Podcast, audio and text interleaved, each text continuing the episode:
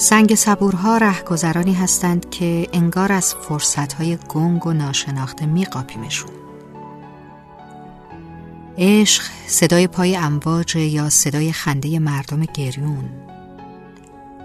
صدای طلوع رد آفتاب یا صدای پای فاصله و دردها.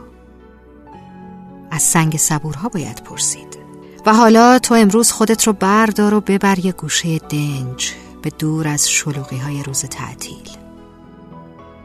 با خودت حساب و کتاب کن. ببین هفتت رو با کدوم آدما گذروندی. کدومشون آینه دقت بودن؟ کدومشون سنگ صبورت؟ خلوت کن. خودت رو از اونایی که باعث میشن جمعت کسل کننده بشه خلوت کن.